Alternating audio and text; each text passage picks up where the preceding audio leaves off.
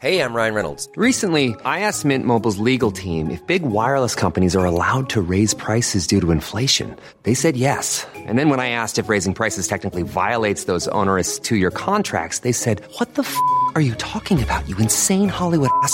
F- So to recap, we're cutting the price of Mint Unlimited from $30 a month to just $15 a month. Give it a try at mintmobile.com slash switch. $45 upfront for three months plus taxes and fees. Promo rate for new customers for limited time. Unlimited more than 40 gigabytes per month. Slows. Full terms at mintmobile.com.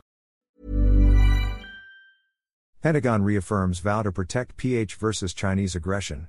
Washington, D.C. The spokesman for the U.S. Department of Defense reaffirmed the United States' commitment to come to the Philippines' aid in the wake of Chinese aggression in the West Philippine Sea. The Philippines is one of our strongest allies. We have a shared commitment to stand shoulder to shoulder as allies to bring security, prosperity, and stability to the Indo Pacific region and beyond, Lieutenant Colonel Martin Meiners said in an interview with the Manila Times on Saturday. Asked if American troops might be deployed in bases in the Philippines under the Enhanced Defense Cooperation Agreement, EDCA, Meiners said, We do not seek permanent basing in the Philippines.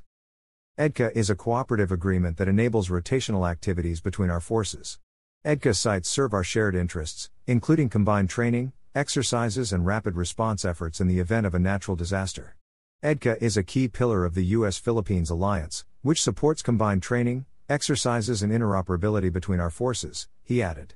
Meiners said that it is too early to discuss specific numbers, capabilities, or timing.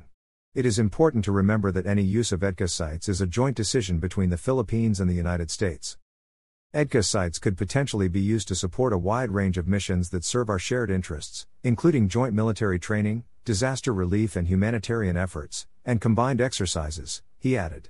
Expanding the EDCA will make our alliance stronger and more resilient, and will accelerate modernization of our combined military capabilities.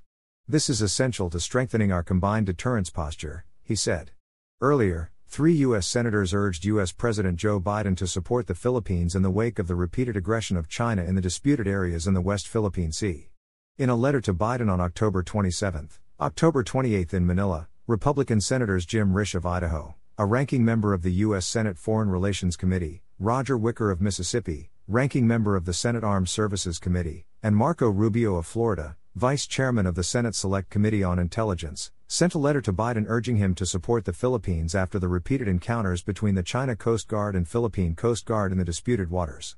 In the letter, the senators recounted attempts beginning in August by the China Coast Guard and Maritime Militia to interrupt the resupply for the soldiers stationed on the Sierra Madre, a Philippine Navy ship grounded on the Ayungin Shoal. China is on the verge of willfully triggering a humanitarian crisis by blocking the resupply of the BRP Sierra Madre. Its actions will eventually starve Filipino sailors on the vessel. China's main purpose, of course, is to force the Philippines to abandon Second Thomas Shoal and take de facto control of this territorial feature, they wrote.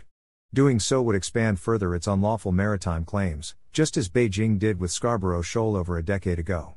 Each new claim of maritime sovereignty gives China another platform to hold Allied territory, and U.S. military assets, at greater risk, they said. The senators then asked Biden to reveal his plans to support the Philippines' mission on Ayungin, including defense and non defense related options, while pressing him to signal resolve in the face of Chinese aggression. Your administration has repeatedly stated that an attack on Philippine public vessels, aircraft, and armed forces, including those of its Coast Guard in the South China Sea, would invoke the U.S. mutual defense commitments. China's actions are testing the credibility and value of these commitments, and we must respond with strength, they said.